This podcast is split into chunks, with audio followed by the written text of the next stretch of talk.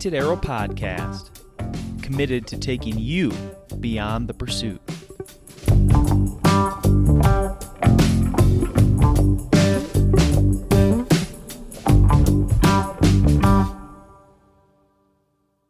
Alrighty, howdy, and welcome, folks, to another episode of the Painted Arrow Podcast. We have a very special guest today, Aaron Olsen with Next Step Outdoors. And uh, Aaron, I just actually looked before we got on the call here. What What do you think the last time that uh, you, you were on the podcast? So th- this is your second appearance, but like, what What do you think that day and year was that we uh, recorded last? I would imagine probably about two years ago, about this time of year. Wow, you're actually really good. It's 2020, February. I think it was second was what it said, but February second. that's a long time ago. I remember you sitting on my couch with your mustache, petting my dog, drinking some bourbon, if I remember right. that might have been. I, I started to listen to the first couple uh, sentences of that, and it, uh, it it's really That- wild to go back and just just to. That's all you to, could take. Yeah, yeah. It's it's wild, man. Come a long way since then, but you know, it's it's cool to see that podcast has been going strong for at least you know over over two years now. So that's that's wild. And we've been friends that long too. That's pretty miraculous. I know. So if you guys are tuning in, um, Aaron Olsen, I'll, I'll just I'll just spare you the, the words, but we we have been friends for a while now. He and I both played basketball at the same university, um, growing up, and then we kind of, you know, I would say our friendship kind of more blossomed after college. We we both found a love in bow hunting, and once we kind of found out we were both into that, it's just kind of been, you know, the glue of our relationship. I guess. Um, I don't know if you agree or disagree with that, Aaron, but that's that's kind of the way I see it, and it's it's amazing to see how something such as like bow hunting and just uh, the passion for the outdoors and, and just chasing whitetails is it's pretty infectious and it, it, it can bring people together and I I think that's definitely the case for Aaron and I. Yeah, I couldn't agree more, man. So you really grinded this year, Aaron, and you know this is a time of year where you know it, it's a time of reflection for sure. I mean, I I do all of my thinking. You know, it seems to be right around the new year. Like, what what are you going to do next year? You know, what did I do wrong this year? You know, what, what can I improve upon? What you know, what adjustments am I going to make? Habitat, all, all these things, right? Just these flood of emotions, and you know, I think you know, I, I know some of your your story, Aaron, and um, you know, you're a, a Michigan native. You're in Ohio now. Um, you, you you did a lot of out of state hunting this year. You're kind of evolving as you know your company next step, and I kind of just want to really get out of you today. Like I think your story in the last year or so is is what a lot of people may be going through.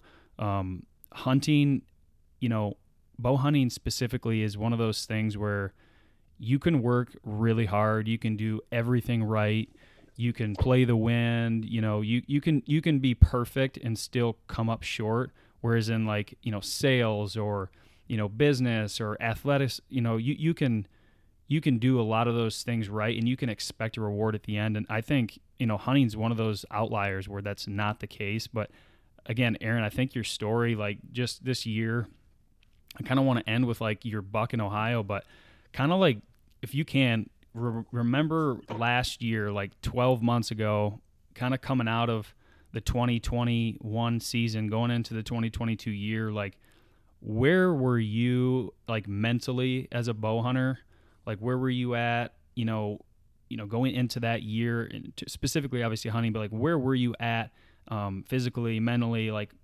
going into that hunting season Yeah. So 12 months ago, wrapping up last, I guess, 2021 season, I had a terrible, terrible season. It was my worst season in my adult life. And there's several, I'll say, excuses for that. Uh, for one, I, I moved twice, all within hunting season. I got COVID right at the beginning of the Ohio bow opener.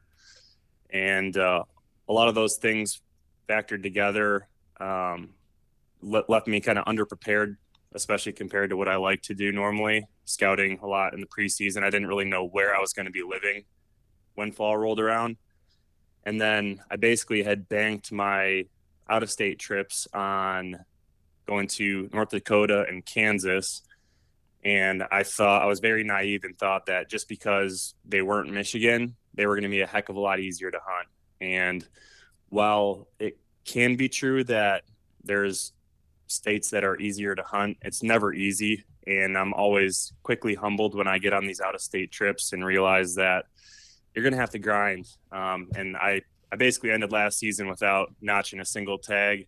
And uh, what I've found is seasons like that where I get really, really pissed off and um, just hungry for more is what drives me to work a lot harder the next off season. And that's kind of where I'm at right now. I had a good season this year, uh, results wise, although it was quite a grind. But I'm sitting here, seasons are wrapping up, and I'm I'm hungry. I'm ready to get back in the woods, start working, and put together some things for next year. So, so back in the beginning of 2022, like where um you know I know you you do jump around to different states and things like that, but like what what different out of state hunts did you go on this year, and just kind of walk through like the progression of that, you know, coming back into um I guess your home hunting grounds and what that looked like. Definitely, yeah. So for this fall, my uh my plans were to hunt Ohio, obviously. Um, I planned on going back to Michigan. I have a couple permission pieces there that um, are pretty good deer hunting. There's there's a ton of deer, and it's it's nice just to have a couple places to fall back on that. Deer are going to act like deer. You know, if you go and execute your your access properly, the wind directions, the you know the correct wind direction for the area you're in, you're going to see deer, and they're going to do what they're supposed to do more or less. Um, on top of that, believe it or not, I actually had somebody recognize me, which was miraculous in itself, but recognized me from my YouTube channel in Jamaica while I was on my honeymoon. Um, long story short, we we kind of hit it off, and he had some property in Pennsylvania, not too far from me, where he invited me to come scout a little bit with him uh, this summer, and then I ended up hunting with him a good amount this this past fall on a couple different properties and and some public as well. Um, so Pennsylvania unexpectedly came into the fold, and then I also wanted to do a, an early September trip out west, and I, I headed out to Nebraska. Um, the Nebraska trip, I had planned to go to a new area. I'd done a lot of research looking at their, uh, I don't know what they call them, DNR or wildlife department, um, all the statistics that they posted online. I, I ran through all the stats, picked an area, and kind of had my sights set on a certain region and found out once I actually got boots on the ground that it was going to be a lot harder than I thought. So I basically hunted as far east in the state as you can go and as far west as you can go and ended up falling back on some areas that I'd hunted previous years. And you said that was in Nebraska? Yeah, that was Nebraska. And I actually, quick plug, I, I literally just posted the last video from that trip about an hour ago. Really? I'm going to have to check that out myself. Um, so you, you said you hunted as far east in the state and as far west in the state in Nebraska. Correct. So like how, how did that happen? How, how did you get to that point? Just just from some of those things you read on on the you know DNR website, or how, how did you end up doing that? So the the region of the state that I had planned to go was further east, um, and that's where I did end up going. And I basically went scouted and hunted for a handful of days on the east side of the state, and I I got my butt kicked. There's just corn everywhere, and I'm used to hunting mixed ag areas. I wouldn't consider eastern Nebraska mixed ag. It's like 95% ag, and then just little strips of woods. And what I was finding is the deer were just bedding in the corn, and being 105 degrees out, they were basically not making out out of the corn at all. And if they were, it was right at last light, um, but a lot of times it was after light. And on top of that, to compound the the problem of not being able to get eyes on any deer or very many deer, the ground since it, it was is I think pretty good drought across a lot of the, the country this year, and the ground was just rock hard. There was not a track to be found. So, as far as finding sign, the woods are a jungle. There's corn everywhere, so it's not like you can glass bean fields and, and glass, you know, some open areas to see deer, and then you can't see tracks. And after about three days or four days, I, I started working my way west. I basically drove towards the middle of the state, got out of the corn belt, and more into the Sand Hills area. Um, there's a Nebraska's a cool state in that you can hunt a lot of different terrains. Basically, whatever you want, they have it there for you. Yeah. So, how many days total did you hunt in Nebraska, and what month was that? So they open up the the I think no, September first or September third, one of those. Um, but I was there for I hunted for nine days, and then you know add a travel day or two on each side of that. But it was the longest solo trip I've ever done with myself by myself, and uh, it was it was tough, but I I really enjoyed kind of doing the solo thing, and basically all the all the decisions that I made were only mine. I only had to worry about myself, and uh, I I had a lot of fun. I encourage anybody who is out there, maybe you don't have a hunting partner, like don't be afraid to do trips, and you can do it on a budget. I slept in the back of my Explorer. I camped a good amount. Um, you can do it without spending a bunch of money. Yeah, it's it's you know they they they say that getting a, a hunting partner is like harder than finding like a you know like a life partner like a husband or wife and it it can't be more true i think i mean i know you know you and i've talked a lot and you know just the experiences that we've had it's like it's it's hard to you know find somebody who's as selfless and, and and just wants to see the other succeed. And it just creates this you know you're you're you know there's both taking off time of work there's money involved like quite a bit of it typically. You know everybody is driving across the country it just is there's so many different things and having a good hunting partner is, is hard. And so i i couldn't agree more i like hunting by myself a lot too just because it's very you know you get to make all the all the calls you get to reap all the rewards and um i, I couldn't agree more with that but what was you, what do you think your biggest like learning point was from Nebraska specifically? You know, you, you covered a lot of ground. It was you know tough conditions, drought. It didn't seem like there was a whole lot of opportunity with deer just hanging out in the corn. Like, what was like the biggest learning experience if you were to go back, I guess, in following years? That's a good question. I think for one, I definitely spread myself too thin. I I don't know that I would have enjoyed it, but if I would have stayed on the east side of the state, I think eventually I would have got into some deer. Um, but then again, as soon as I got to the west side of the state where it's more open country and you can use the glass a little bit to do your scouting, you don't have to just hike in the jungle. Mm-hmm. Um, I instantly got on deer and pretty quickly got on some good bucks and um, I, I just ran out of time at the end. But I think if I would have went to the western side of the state from day one, I probably would have yeah. ended up killing. And I think if I would have stayed on the eastern side of the state and just grinded it out, I, you know, who knows if I would have killed, but I, I think I would have eventually got on something. So, like when you came home from that hunt mid September, first or second week of September, like where was your head at? Like, were you, I mean, were you feeling like relieved almost that you, you had a really good experience that you went out and spent all this time trying to hunt or I mean, what, what was your like feel coming out of that so I walked away from it. I think it's kind of funny, at least for me. Everything in hindsight, I really only remember the positives. So as bad as it sucked, I mean it it really kicked my butt, and there was plenty of times where I considered just going home, and you know getting back to Ohio, finishing up food plots here, you know adjusting my last couple cameras before season opened up, and and kind of just gearing up for the rest of the fall.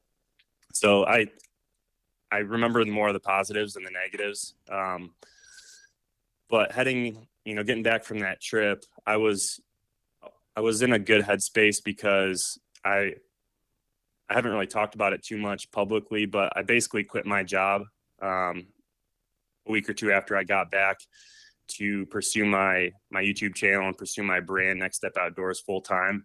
So I knew I had a lot of time that I was going to be able to dedicate towards hunting the rest of the fall, and I had worked extremely hard all off season to give myself as many opportunities as possible in Michigan, Ohio, and Pennsylvania. So although I I was unsuccessful on my early season trip to Nebraska, I still was super optimistic for the rest of the season, and I I mean, I was naive enough to think that I would probably fill all all of my tags in those three states and then go back to Nebraska at some point in the fall. That didn't end up happening, um, but that's that's kind of where my head was at.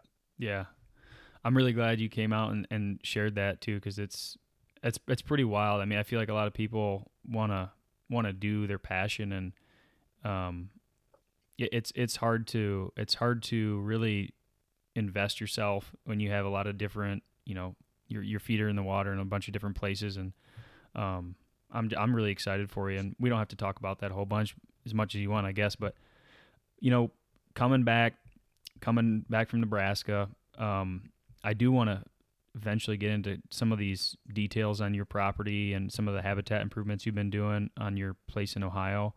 Um, but where, where, what did you do after that? When was the next time you went hunting? When you got back from Nebraska, um, you're kind of gearing up for the season over here. Did, did you go to Pennsylvania next?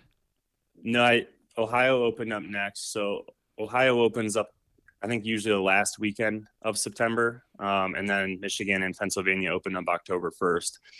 So I uh, all, all summer and off season I'd worked. I ended up picking up a lease in Ohio, not super far from my house, and it's a mixed ag area, and this is like a big river bottom section. Um, there's a lot of deer. I, I hadn't ran many cams. I didn't do any mineral. You can you can bait and um, feed in Ohio. I didn't run any minerals or anything like that uh, all summer long, whereas a lot of people do that just to get buck inventory. I, I really didn't run a lot of cameras just because of the time. Um, I was again still working full time and trying to split my attention and time towards a million different things, as well as getting married and you know settling in this house in Ohio that I bought.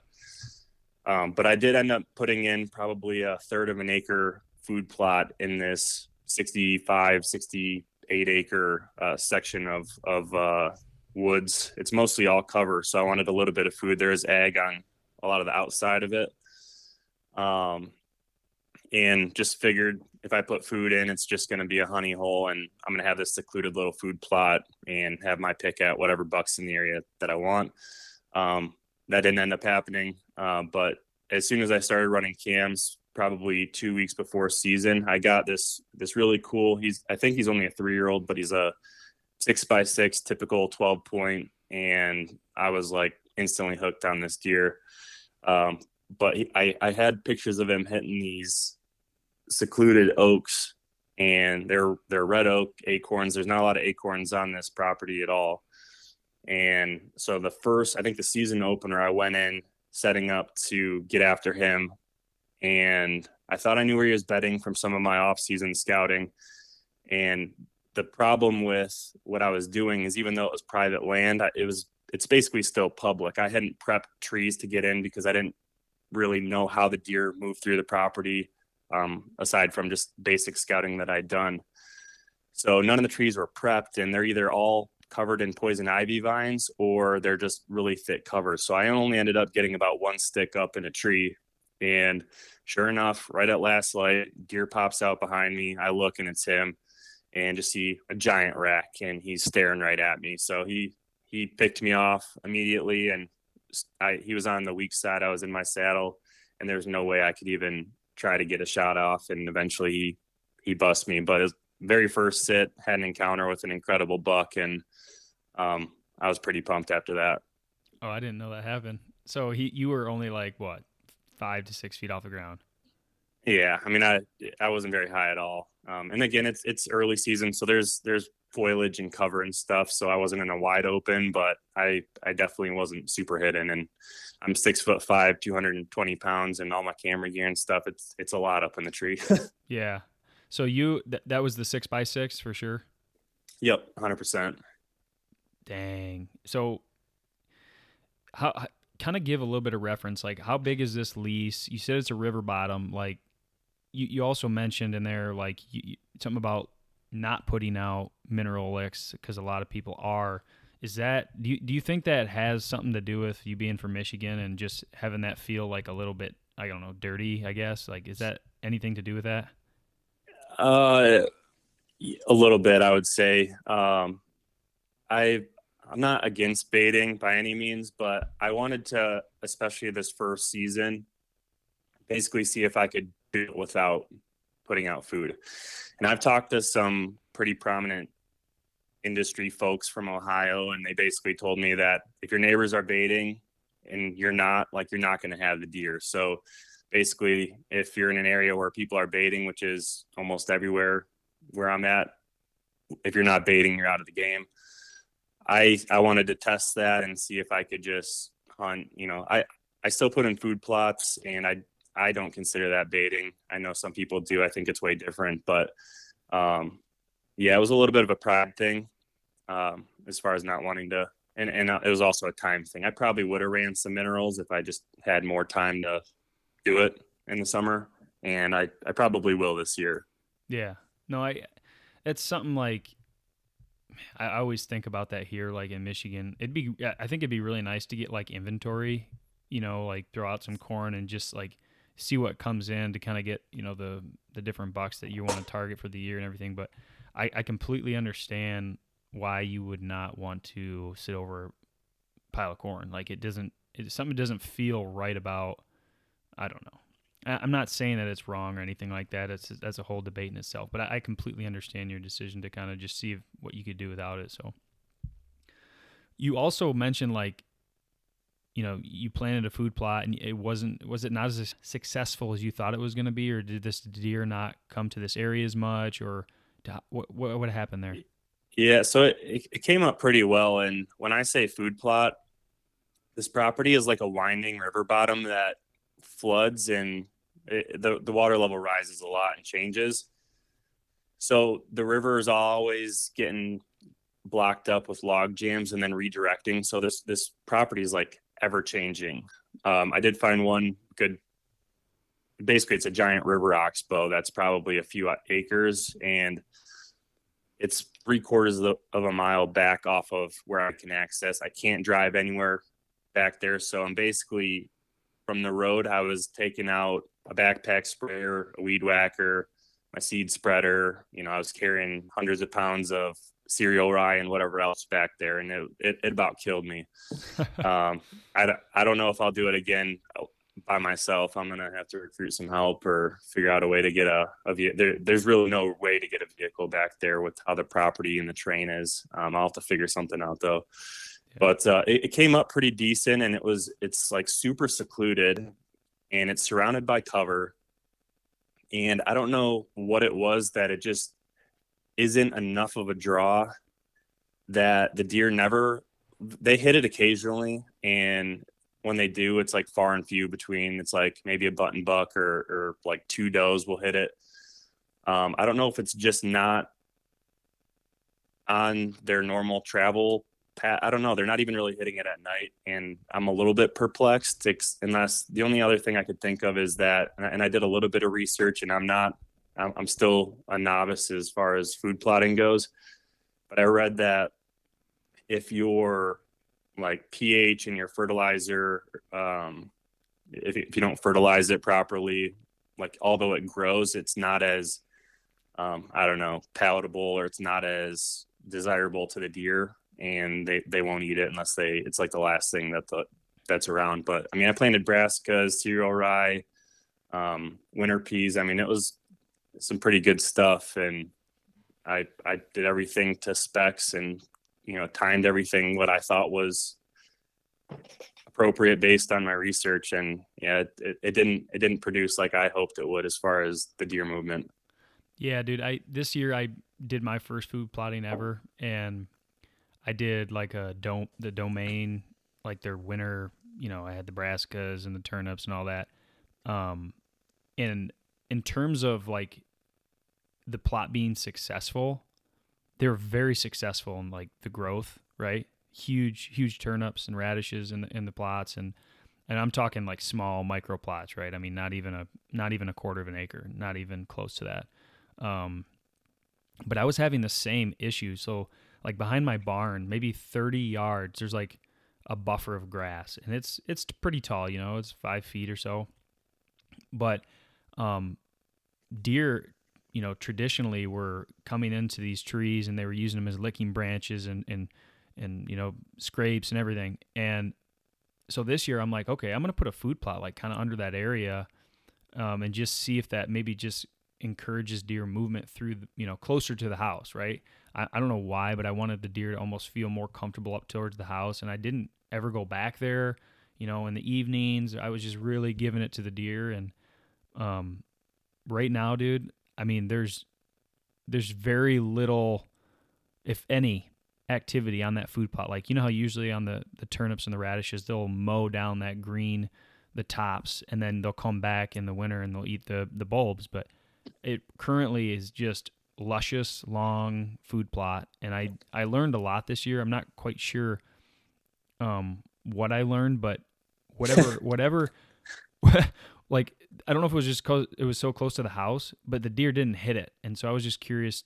you know, to hear what what you were were seeing in the woods. I, I just I'm, I'm I'm curious if it's the location of of of where we maybe put them, or I don't I don't know. It's funny because I did the same thing. I have I have five acres at my house, so it's not you know it's no giant chunk of land or anything, but it's enough to play around in. And I planted about a half acre um, kind of up on my house in an area that I, I see deer pretty frequently. And I put in a beautiful brassica plot. And I mean, I got some of them, they're the size of a basketball. And I know some people, I think a lot of people would say that's probably too big and I planted them too early, which may be the case. But I also planted cereal rye and some other things. And like, they're all basically rotting in the field right now. Like, mm-hmm. deer aren't really hitting them they they would they do eat the greens. I see them out there a little bit, um, but I would say 95% of all the greens, and this is a high deer density area, are you know they're now yellow, and I think they've frozen thawed enough times where they're kind of dead and starting to I don't know, kind of just melt into the ground. Yeah, yeah. Habitat work is a lot. It's a lot of fun because you learn like you know obviously that didn't work, and now like I'm starting to think like that's probably not a spot to have a food plot. You know what I mean? Like maybe that's where you want to put more cover and um, seclusion, all, all, these things. So um, not to not to go off on that tangent, but I was just really curious when you said the you know you thought you were going to have the the pick of the litter of the deer coming through, and it just didn't work out. So. Um, so what happened next? You had that encounter with that that nice twelve point. Like what what was next in your season? Yeah, I mean, I went back after him. Um, I'd actually talked to Andy May, who I know you've had on the podcast, and kind of picked his brain about what he would do. Um, he gave me some good advice. He said, "You basically you have to try again, and more than likely he's not going to come back anytime soon. But you got to try because that's all the intel you have to work off of." Um, never ended up seeing him. I think I hunted a couple other places in Ohio, and eventually went up to or went over to PA um, for the first time and again, this was kind of like first time uh, hunting that I've never been. I've never hunted Pennsylvania. I, I, scouted it for a long weekend at the end of July when it was like 100 degrees. Um, I think I went October 14th, 15th, 16th, some, somewhere in there.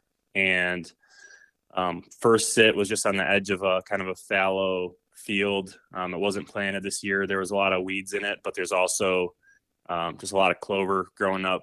And uh, I sat there and deer just poured out. It was unreal. I think I saw like 11 different bucks and three that I would have for sure shot, but I was just a little bit too far out of bow range. Um, but more or less, I did it was more or less it was an observation sit. I, I didn't really expect to be in bow range of any of this deer. I mean, it's a I don't know 20 acre field or something like that. It's pretty good size.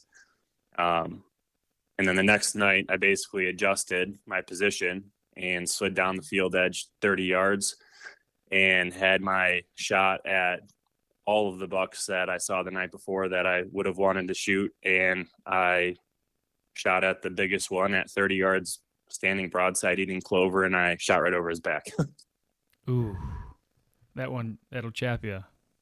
Yeah, he's a pretty good one. I would have been, I would have been pretty, he would have been my biggest with a bow. Um, but I, I don't know. I, I think I chalked up the, the miss to just poor form. Um, I was shooting out of the saddle and uh, was in a really awkward body position, and I just don't think my my hips and shoulders were kind of in line like they should be when you shoot a bow. And I I missed. I just flat out missed. And then he he came back actually and fed around at like 65 yards for the rest of the night. So I got to sit there and watch him in this nice 10 point for the rest of the night, just barely out of bow range. Did you uh did you film that miss? I sure did. Did do you ever like do you go back and watch that often and just like sulk in that? uh, a couple times. Yeah. Yeah. A few the, times. Yep.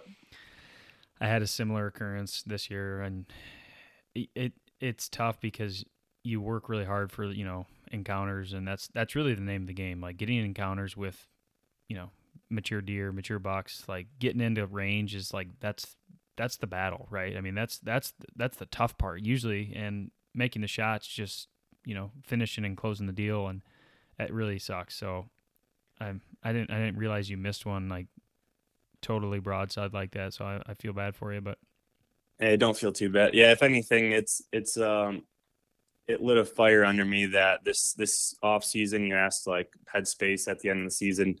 I I need to shoot my bow a ton. I want to shoot my bow. I want to get my bow up back out right now and shoot all winter, all spring, all summer, um, and just be more than confident in my equipment and my abilities because, like you said, you work all season to maybe get one, two, you know, maybe three good encounters with shooter bucks if you're lucky, and to not put in the time to be able to execute in that moment is is just stupid. I mean, we we invest so much time and money and blood and sweat and tears into this stuff. So, you know, you got to be able to seal the deal, and that should have been a that should have been a gimme. onX is the number one GPS hunting app on the market. If you don't have onX, I would highly consider trying a free trial where you can get access to all 50 states and all of the mapping features and tools. onX allows you to send waypoints to your buddies, see public and private boundary lines, and see where you stand in live time, and also has a new weather feature that allows you to track weather and wind so you can stay on top of your game. Literally, it's a no brainer. If you go on your computer, not your mobile device, to onxmaps.com and use the promo code Painted Arrow, you will receive 20% off your elite or premium subscription. Know where you stand with onX. There's nothing I like doing more than hunting elk in the western states. One of the main challenges of hunting big game species in western states is actually getting a tag. Furthermore, it's actually understanding each state's drawing systems, which can seem like a chore to figure out for beginners. Go Hunt is a company that has figured out how to simplify this obstacle for basic folk like you and me. Go Hunt offers a subscription service called The Insider, which gives you access to the most accurate draw odds, species breakdowns, and strategy articles out there. Before I started using Go Hunt, I would spend hours filing through kill harvest reports and data sheets looking for a good unit to hunt in. And using the Insider has streamlined this process, making it easier and more efficient than ever before. This has allowed me to find a place to go hunt, hence the name. Visit gohunt.com to find out more and to start a free trial with the Insider subscription service. Schupbach's Sporting Goods in Jackson, Michigan has been in the business of selling outdoor equipment for over 30 years. They have over a thousand new and used guns and over 500 new bows for you to choose from. This family owned and operated company goes above and beyond to make sure that you are taken care of when it comes to buying gear. Use the promo code Painted Arrow 5 at the checkout and receive 5% off your entire purchase. Yes, that does include guns and bows, folks. Go down to Schupbach's today.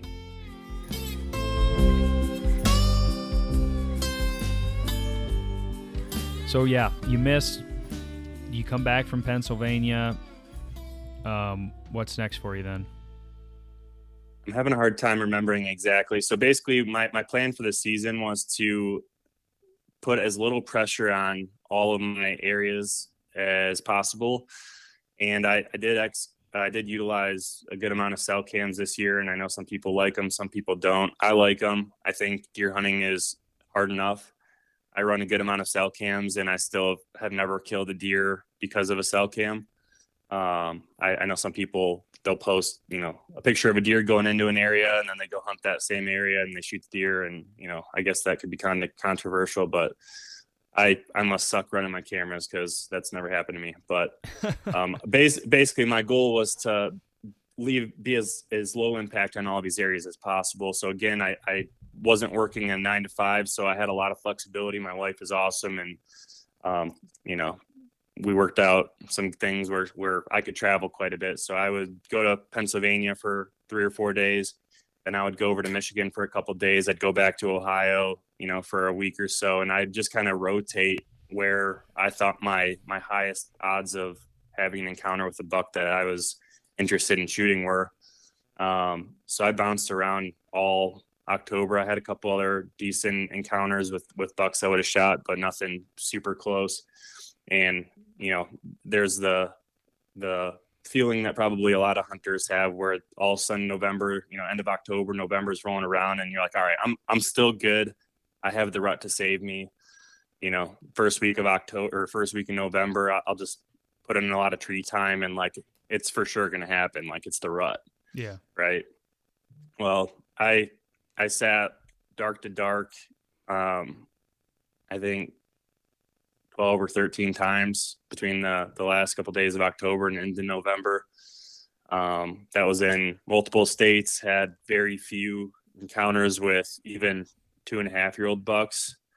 Um, and I was, I was pretty perplexed. I was kind of getting down on myself and, uh, I was getting pretty discouraged to be honest with you. And just, just kept grinding it out. My dad ended up, uh, wounding that, that 12 point again, um, that I had seen, not wounding again, but the, the 12 point that I saw in the opener, he ended up hitting on November 5th or 6th. And um, just kind of a freak thing. Um, kind of hit him in the back straps, and the buck was fine. I I had him on camera pretty recently still. Um, so that was like the only exciting thing to happen was my dad getting a shot at that buck, even though he didn't seal the deal. Um, I just kept grinding it out, grinding it out, and eventually November 12th is the day that I punched my my first tag of the season in Michigan at I think 12:48 p.m. sitting all day between some doe bedding areas. 12:48. Yep. So I, you know, hitting those midday cruisers, um, I've I've had a lot of success, a lot of encounters. Um, sitting all day, I'm a huge advocate for that. I know a lot of people that hunt the morning, going and warm up and eat lunch, or get down and scout.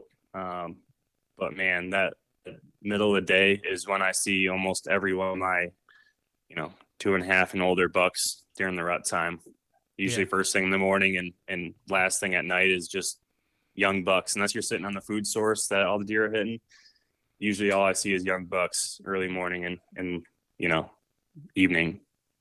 Dude, there's nothing better, and I I've learned this. Like I think everybody learns it, right? The all day sit is like it, it, it in the beginning it's monotonous, and then um, you do it, and then you, you just get a couple of, of successes and just maybe good sightings, and that might, might be your success. But um, it it's just nothing better, man, than like a freaking November seventh, and you're out there, and it's freaking ten o'clock, and just bucks like every hour there'll be like some type of a buck cruising through, and it's just like you're sitting there, and the wind's in your face, and it's just beautiful. It's just a beautiful, beautiful time to be in the woods. So I know you're a midday guy, but what what was the just the really quick and dirty of, of that deer and how that that all went down? Yeah, so I was, I was sitting on this. Basically, it's a it's a big funnel. Um, there's a river that runs north and south, and then on each side of that river, there's about a hundred yard wide section of just kind of bramble and I call it like thicket style bedding. They're just I don't know pricker bushes and thick stuff um, and then on the outside of that is eggs. So there's really only this this narrow window for these deer to travel. And uh, I was on the far downwind side of this. Uh, you know, so the river's running north and south. The wind was blowing out of the east, and I'm sorry, out of the west. And I was on the far east side of this section. So, and the wind was blowing from where I was at into the ag field, which had just been chisel plowed. So it's not like there was anything the deer would be eating in there. So there's really no way for the deer to get around me. Mm-hmm. So it mm-hmm. was really it was bulletproof. Mm-hmm. And then within that spot, there's again about 100 yards of cover between me and this river. But within about 30 yards, there was a, a gate. And the gate was closed, but it's it's barbed wire, but the fence is bent enough where the deer just funnel right through this spot. It's amazing. Mm. Um, so I sat there. I'd seen some does and fawns, you know, filter back into their bedding areas in the morning, and I I was actually I'm I'm editing this video right now, so it's it's fresh in my mind. And I was watching some of the interviews of me talking, and that's that's one thing that I think so cool about filming your hunts is you get to like relive not just you know the kill or you know seeing the big buck, but like your actual emotions in the moment um, is really cool to see. So I was like super bummed out.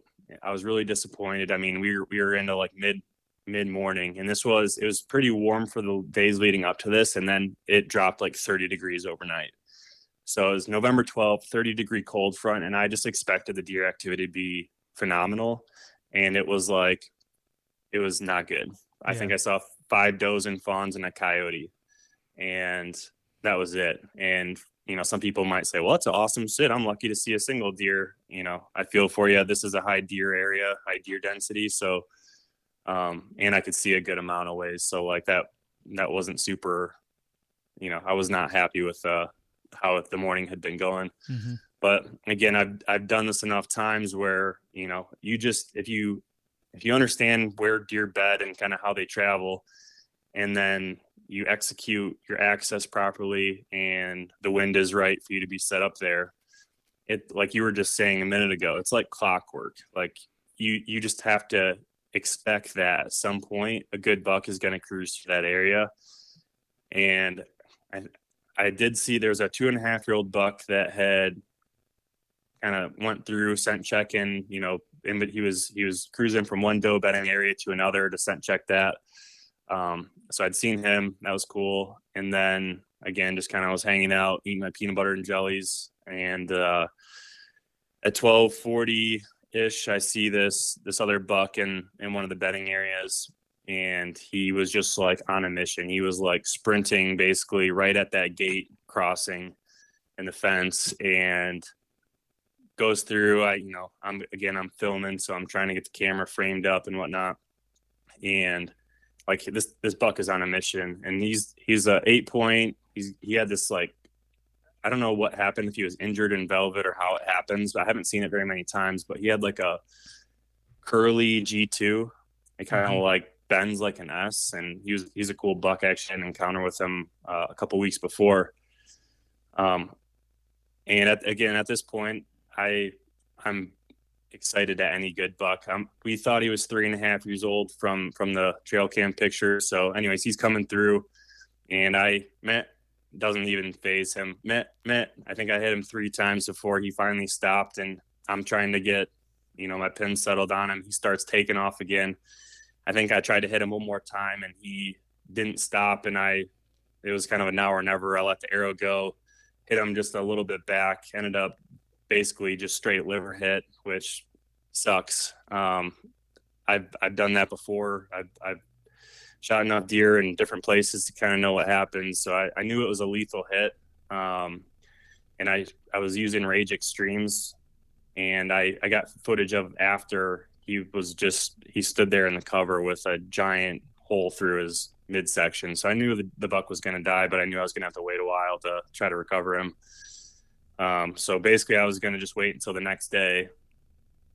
And after rewatching some of the footage on my laptop, I was like, man, there was a lot of blood coming out of this buck. And I tracked him that night. He ended up going on to the neighbors. So I waited till morning, called the neighbor, he gave me permission, and I found him dead in the river. I'm sure he died, you know, pretty quickly after I shot him. But, um, but yeah, I was super, super stoked. I mean, I'd never worked so hard, I don't think, to, to kill a buck. And then I, I dropped him off at taxidermist. He texted me and said, Hey, how old did you think that buck was? And I said, Yeah, you know, from from our trail cam pictures and everything else, we were thinking three and a half. And he's like, he is no younger than four and a half, maybe even five and a half. He just doesn't have as big of a body as you might expect, but based on like the teeth wear, he he was pretty confident he was a lot older than I I thought. So That, that's a. Michigan buck too. yeah, that was a Michigan buck. Yeah, that's saying something. I mean, a lot of guys. I, I've had this conversation a lot. Like, guys don't. If you're not from Michigan anyway, if if you're not from Pennsylvania, Michigan, Wisconsin, or somewhere similar like New York or like, it, it's it's hard to understand how rare that actually is. Like to have like a four and a half, five year old buck. You know, like that's that's just not. we're talking about a lot of hunters out in the woods per you know square mile. So that is that's wild. Yeah, I was I was pretty pumped. Um, yeah, yeah, it's a rare thing in Michigan. I mean, there's there's good hunters out there that get it done every year with with bucks like that, but man, it's it's not easy. No, nowhere, nowhere near easy. So, where I mean, you worked. You, you said last year taking your words, was one of the worst hunting seasons you've had. You know, you're just coming out of that. What what day was that, Buck? November twelfth. So November twelfth. What what was your emotions like after that? Was it just a kind of a relief, or where, where were you at?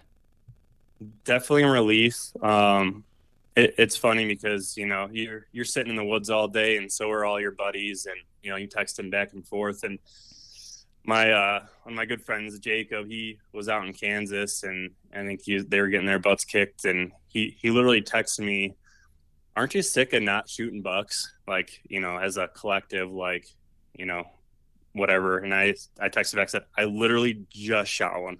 He's like, "No way." that was pretty funny. Um. But yeah, def- definitely relief. I mean, I was just super, super pumped and, and grateful. And um, there's just, there's no better feeling. Yeah. There's no, there's no better feeling. Did you get all that on film too? Yeah. Yep. I got all that on film. Um, so that's probably going to be, I'll probably post that video next week, I think. I can't wait for that. All right, let's let's move on here. Um, I'm really enjoying this, by the way. Like your recap. I mean, we Devin and I do a recap almost almost after every, every hunt together. But you know, just to get your thoughts, I think it helps a lot of people just to kind of look at their season two and reflect. And so, uh, I'm really enjoying this. So, what what what happened next for you? So what happened next? I, as I recall, um, so this would be I think the 13th.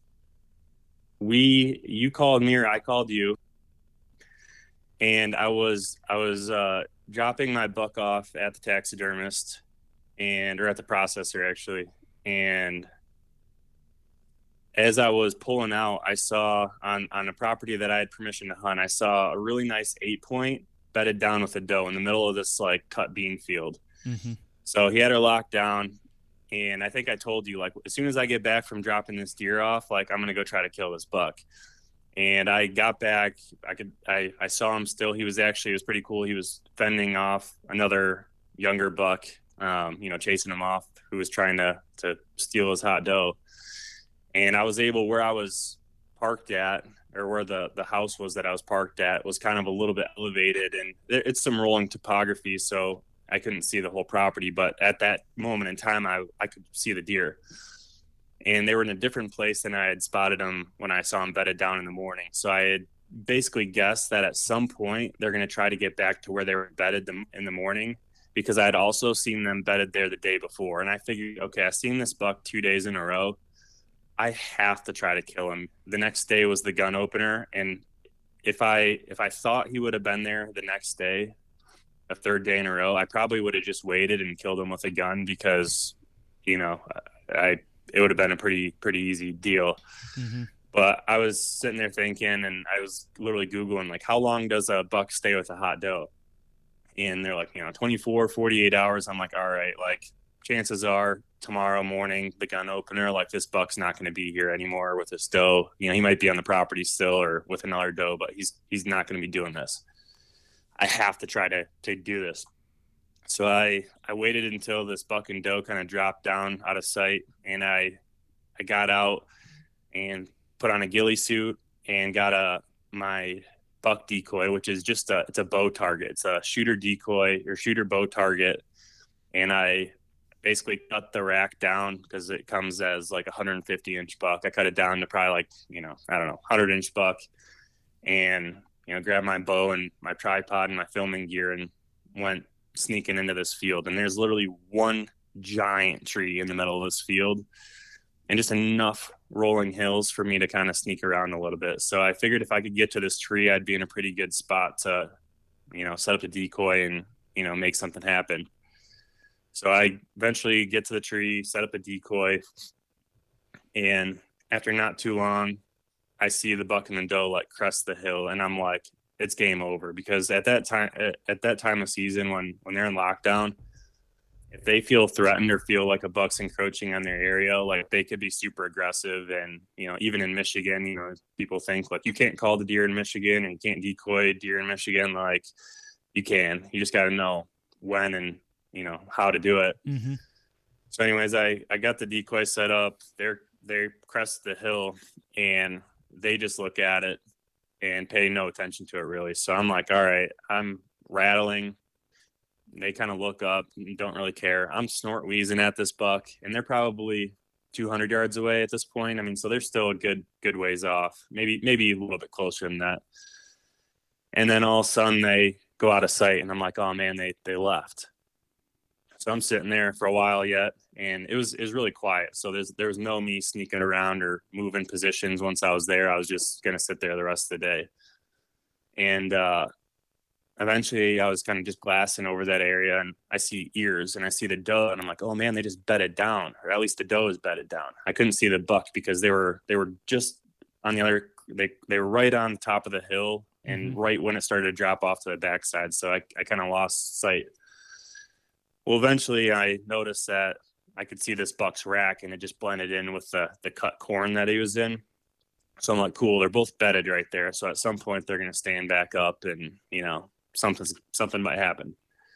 And every I think they might have stood up a couple more times, and every time I would I was like I probably snort wheezed at this buck like 20 times and rattled like five or six different rattling sequences and just could not get him pissed off enough to leave it leave his doe. Mm-hmm.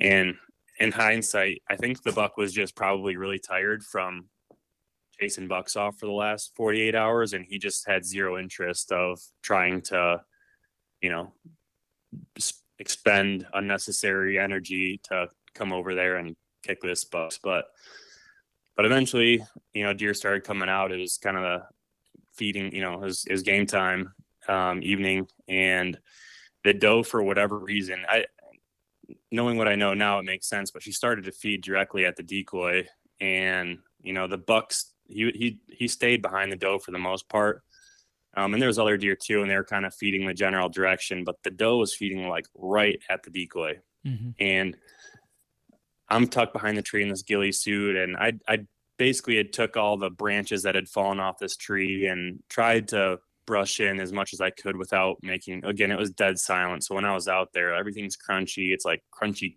dried corn stalks and stuff. So I I didn't make a lot of a of a blind, but enough where if I wasn't moving and I was tucked into the tree, like I was pretty pretty safe.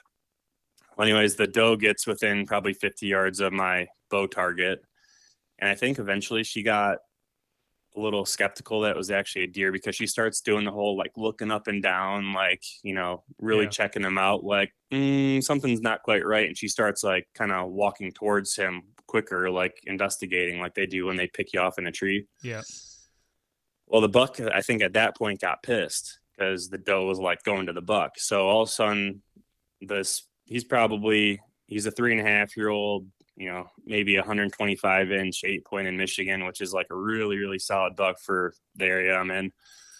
Um, he starts, you know, he postures up and he comes just stomping right in, and this whole time, I mean, this whole event took place over like a, an hour from the time that they stood up the last time and and to when they got to where they were right then. Mm-hmm.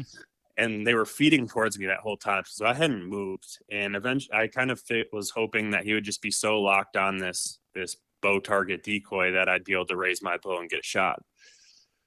Well, all of a sudden he's coming in hard and fast, and I'm like, "Crap! I got to get my bow up now."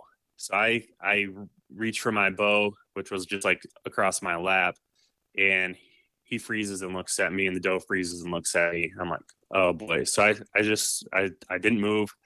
He eventually looked back to the decoy. Well, the doe took off. She, she was on me and you know, he, she wasn't preoccupied by the decoy like the buck was.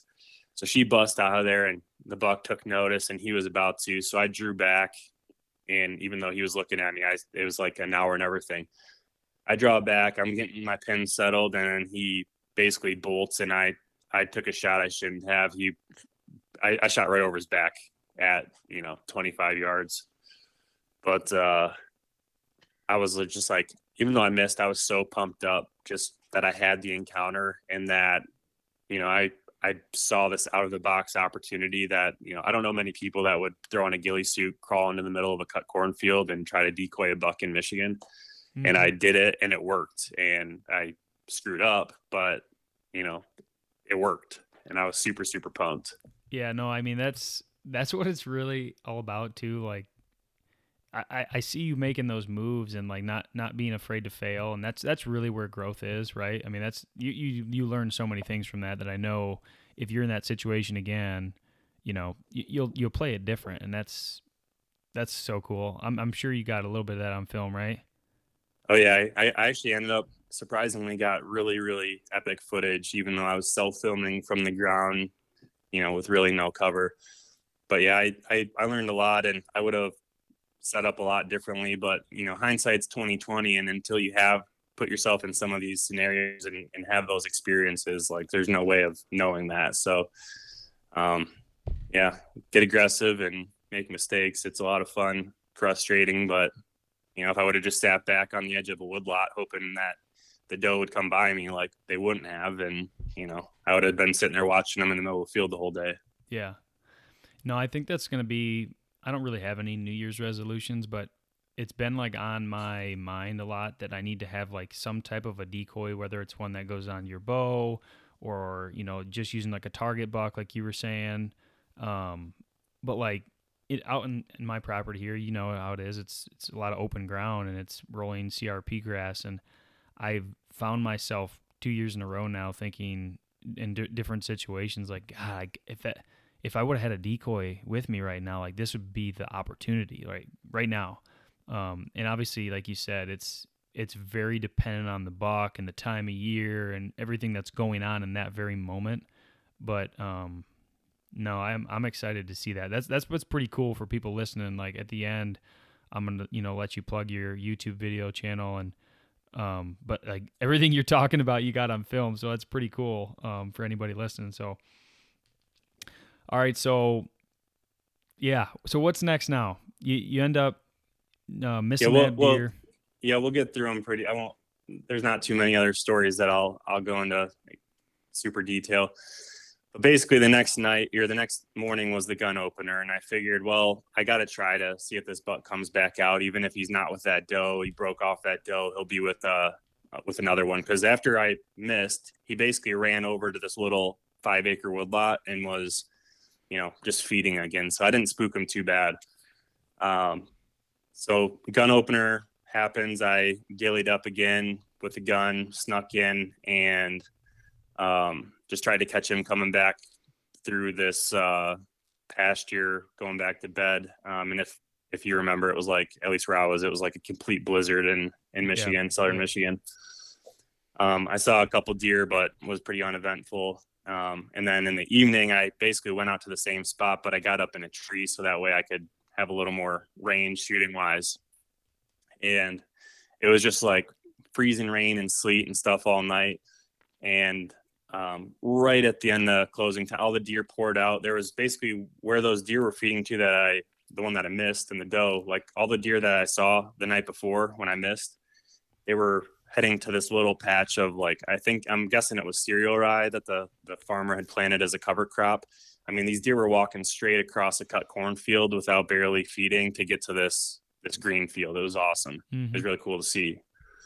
And that's I guess another thing that I'm trying to be a lot more cognizant of is paying attention to food sources. I mean, even when you're driving down the road and you see a bunch of deer out in the field, like you could either just say, "Oh, there's deer," you can really try to like, okay, they're they're in some type of like cereal grain field or they're in cut corn like pay attention to that stuff. Yeah. So anyways i, I got up in a tree hoping to catch deer coming out of this wood lot uh, again crossing over this cut corn field going to that that cereal rye or winter i don't know what it was. Um and deer just poured out no bucks though until right at last light i see this giant buck and I, I it was a different buck for sure than the one that i missed but I thought it was this big 10 pointer that we had on camera just a couple times. And so I'm, I'm like frantically trying to get in position to shoot this buck. And I picked this crazy multi trunk tree and I was like falling out of it half the time because I just set up super awkward, but decided I wasn't sitting very long and I'm gun hunting. So uh, whatever will be easy to, to do. And so I'm trying to get position and basically I I needed him to get to the left side of the tree so I could use the tree as a gun rest and you know take a crack at him. And he dropped down into this river bottom to get it. It was probably not even a river. I would call it like a drainage creek. Just kind of like a grassy creek running through a pasture to get it. He was to get a drink. I saw him chasing some does prior, came over to the, the creek, was drinking. And I just needed him to walk out to the other side of that where all the other deer were. And I'm just waiting and waiting and waiting, staring at this creek for probably five minutes. And all of a sudden I look up and he's like a hundred yards the opposite direction. Like he had he'd already crossed through the creek and was like well on his way to being where all the other deer were, and I just completely missed him because visibility was bad. It was getting to be lower light, and I just flat out missed them. And my hands were literally so numb. But I get the crosshairs on this buck, and just as he he kind of like hits the skyline, and there's a house right behind him. So I you know didn't shoot obviously and at that point, he was a little bit further anyway than I would have felt comfortable taking a shot. Um, so I was, you know, again, it was like, man, I'm just squandering these opportunities. You know, obviously November 12th had a had a successful hunt, and then it's either the I think it was the 14th was when I uh, I missed the buck with a decoy, and then the 15th, you know, basically sh- I I was holding a rifle and you know nice buck well within range, and I somehow didn't shoot him. yeah, yeah. Well, I mean, it's it's kind of good that you you realize there was a house behind it because it's like really easy to get zoned out in that moment. oh yeah. Oh geez. So that's all in Michigan. Yep, that was all in Michigan, and I think at that point I I decided like, hey, I, I live in Ohio and have some sweet places to hunt there. I should probably not spend all of November in Michigan. All my friends were like, "What are you doing, dude?" Yeah. Like we all leave Michigan for the entire rut uh, for a reason. But I was on some, you know, some having some cool hunts, and you know, I was having fun. So I I was uh hanging out hunting in Michigan.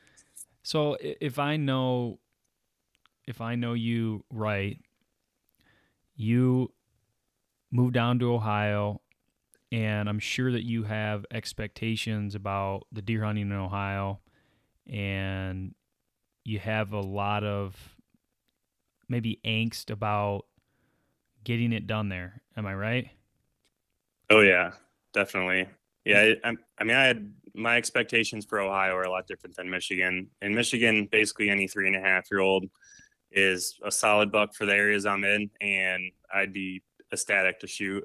In Ohio, you know, I don't. It's not like I have a ton of giant books hanging on my wall. So you know, I I probably would have picked up my bow and let one fly at a, a, lesser buck. But going into the season, I was really my goal was to shoot a 150, which is a very good buck for anywhere in the country. Yeah.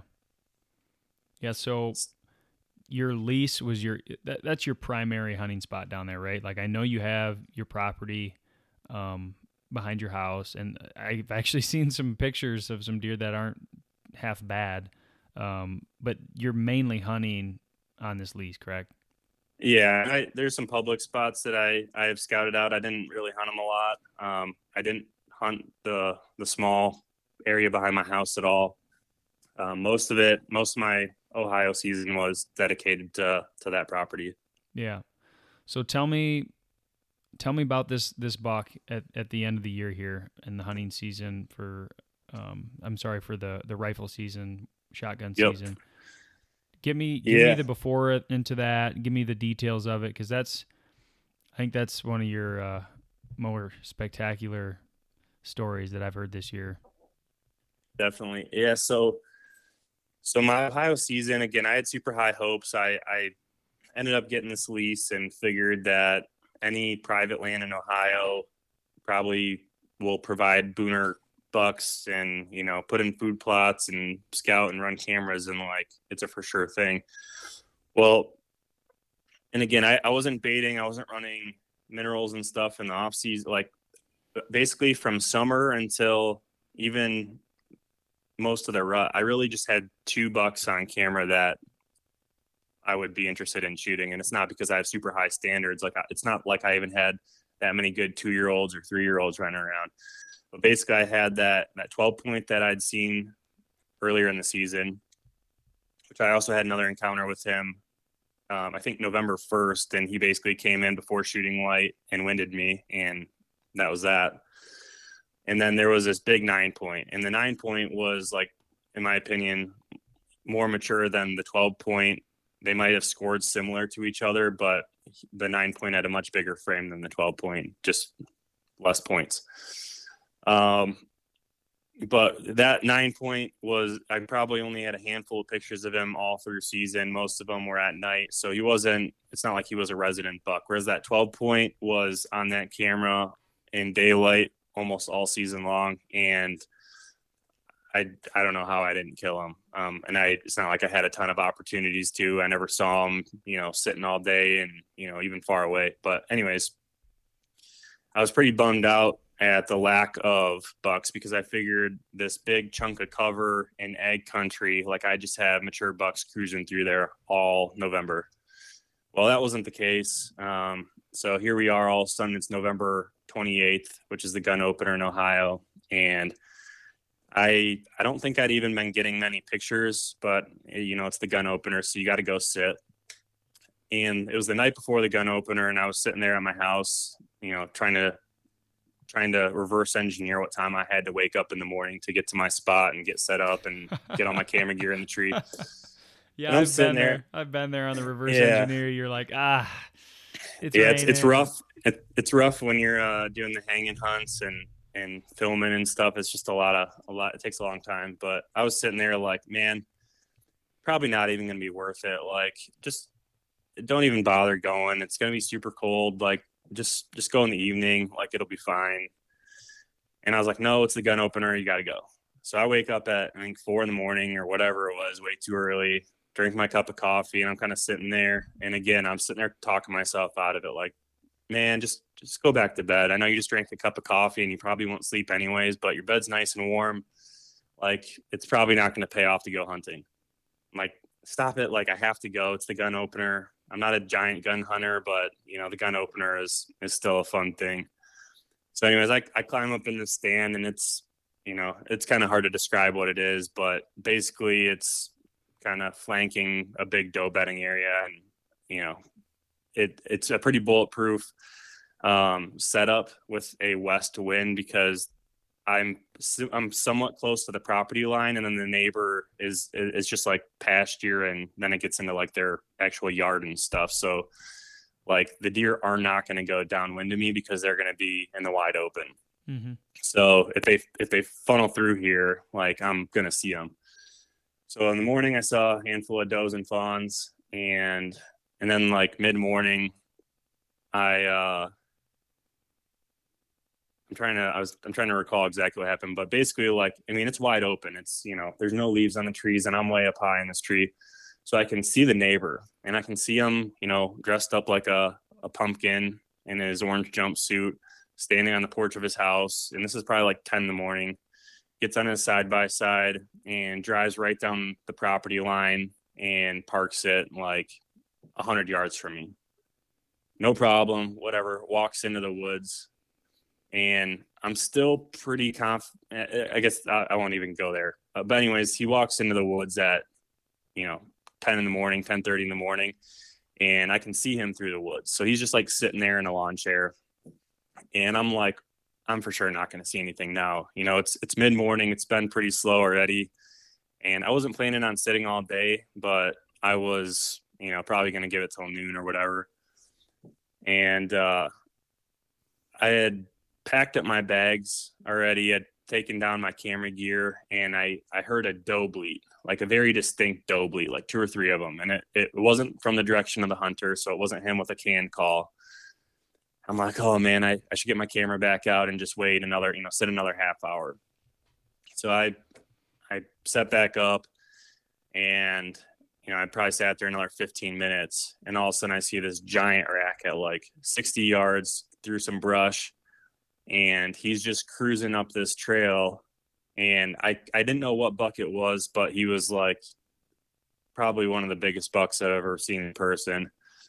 And he it, it's it's pretty thick where he was walking and he hits this one little gap and I stopped him and I had I was sitting in a tree stand. I had a, a monopod and my Bushmaster 450 and I shot and deer takes off and you know, kind of heads honestly towards that other hunter who's like right on the property line. And I'm like freaking out because I don't know where I hit this buck. It's not like bow hunting where they're at 30 yards and you, you know, you shoot a glowing nock through them. Right. My video footage was not super ideal because it was like I basically had my camera zoomed all the way out because I didn't know. I just I was worried about shooting this deer more than I was filming, so I just had it wide as wide as it could go, and then shot. So I I did get some footage of it, but I really had to like zoom in, and it was kind of hard to determine where I hit it. But it looked like I I definitely made impact, is all I could tell. Mm-hmm. So I waited 45 minutes or so, and I climbed down, and I'm looking for blood, and I'm just like terrified that if you know these are all like smaller woodlots, and immediately after I shot, probably like a minute later, I heard four or five shots, not on the immediate neighbor's property, but the property over. So all I'm thinking is this buck, I hit him, I wounded him, he ran, and he just booked it, and then one of the neighbors just you know finished him off, and Mhm. I'm never gonna see this buck again. Well, I climbed down, couldn't find blood for like 45 minutes because the perspective from being up in the tree is way different than when you're actually down on the ground and all this thick brush and grass that looks a lot shorter when and you, and you know just exactly what I'm talking about because I know what your property looks like. Like Yeah. once you get down into the stuff, it's like it's really difficult to actually see, you know, to to see things. It's stressful, honestly, like that. Yeah. and you even said it like it it's with a with a bow like you're a little closer and, and you know you're you're filming we we film with the the mag pro and it's with a gun like you shoot at 50 60 70 80 yards and it's like it's really stressful in that moment so i i i know exactly what you're talking about Yeah, and the shot was probably this was probably about hundred yards. And uh, anyways, eventually I I find blood, and he just he was in a completely different spot when I shot him versus what I thought. And even though I was looking at the the video footage that I had taken and trying to like decide where he was based off where he was standing in the video frame, like I couldn't figure it out. Finally did, found blood, and it looked really good. Well, this whole time that I'm down there looking for blood, this neighbor who's right on the property line is like standing up, like looking at me. Like he was, you know, he was pretty close to me. So um, I'm like, well, I better go talk to this guy because I I'm gonna end up tracking towards him anyways. So I go talk to him. I I never met the guy before. He was super nice, and you know, I asked him if he was the property owner next door, which he was, and he asked who the heck I was because you know he, for all I know, I'm just somebody trespassing on this piece of property. Um, anyways, introduced myself. And he's like, "Was that you that shot?" And I said, "Yep." He's he said, "Well, your buck's laying right up here. I I saw him go down." And I'm like, "No way," you know, because at this point I'd found blood, but still wasn't like super sure what happened. right So he he comes with me, and you know, we walk up, uh, you know, walk up on this buck, and it's just this beautiful, you know, 150 inch nine point, and I'm just like, I I uh I I really had to contain my freak out a lot more than I would have, just because there's like a stranger with me, and you know, I don't want him to think I'm just completely nuts. But we we crested the little rise at where he was, and uh, the neighbor said, "Holy shit!" uh,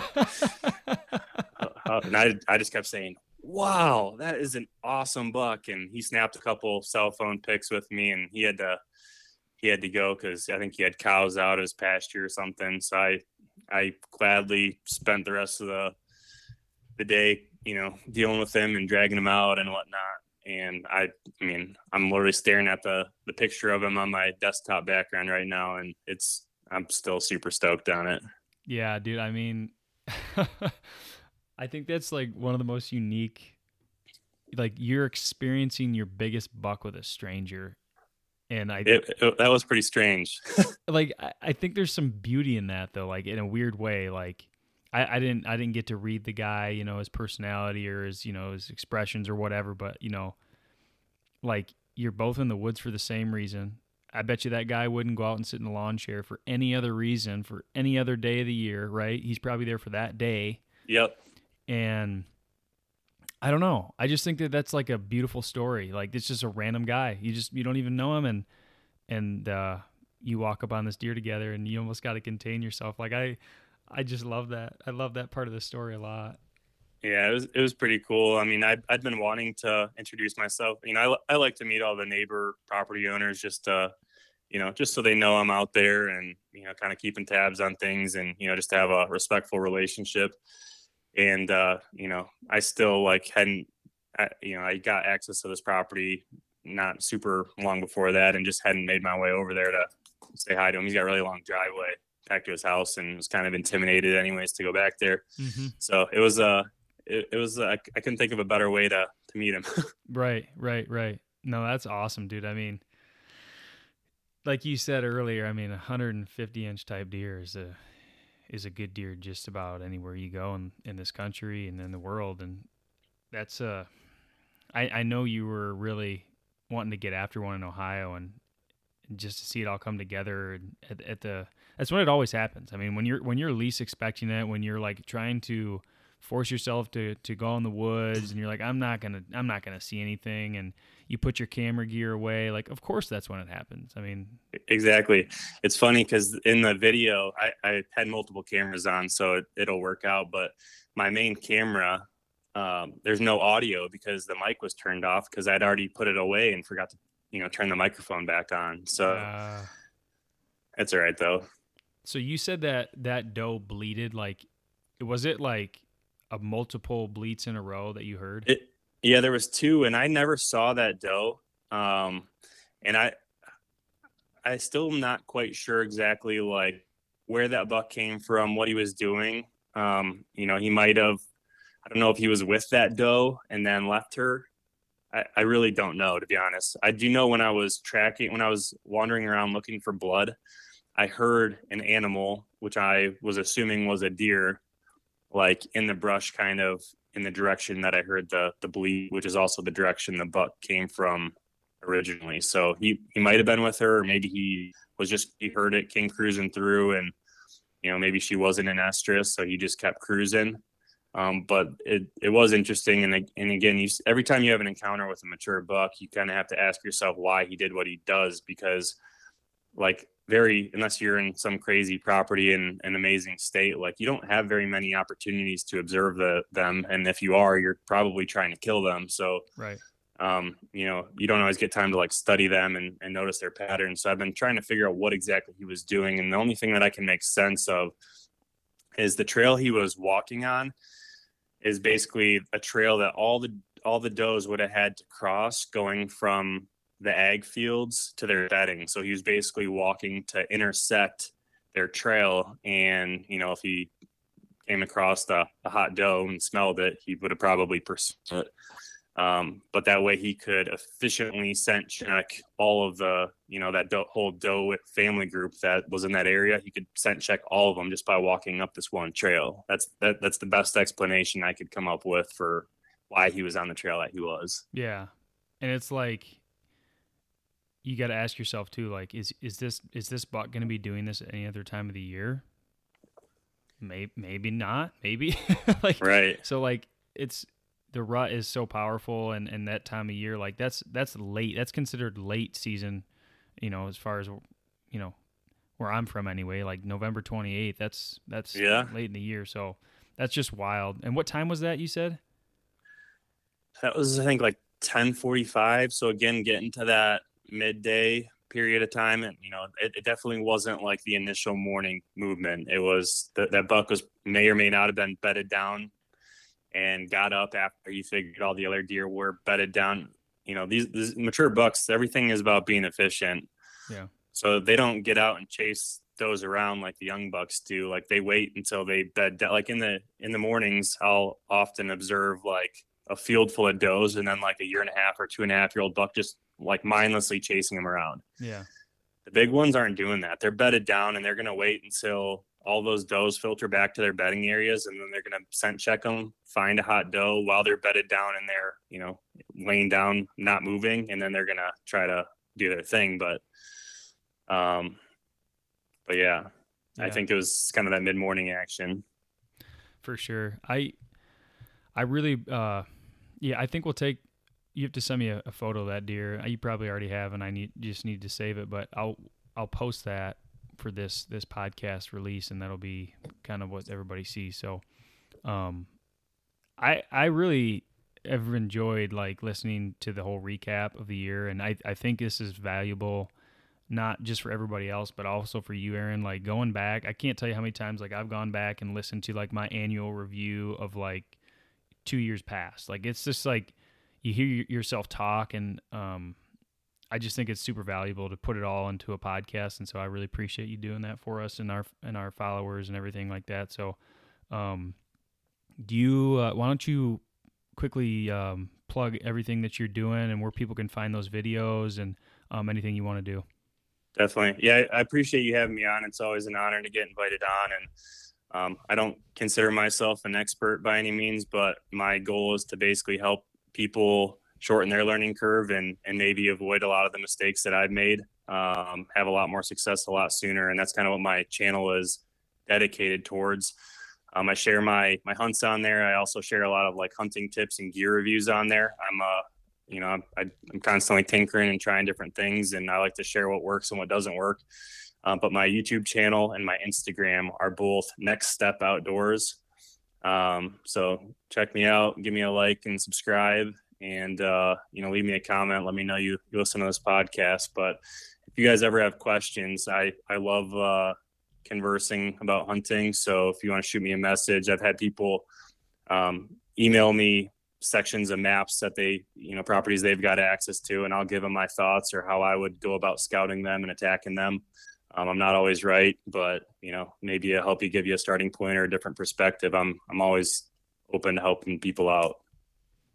I love it man. And I, i'll just vouch for you aaron. I mean you're one of those guys that's like out there doing it. You know what i mean? It's it's not easy to travel all around and, and hunt and film your hunt and do all these things. And um yeah, I mean, you're out there doing it, and it's it's awesome. I, I love to watch your stuff, and I appreciate it again for you coming on. So go check his stuff out, everybody. Uh, appreciate you listening along, and until the next time, we'll see you. Thanks a lot.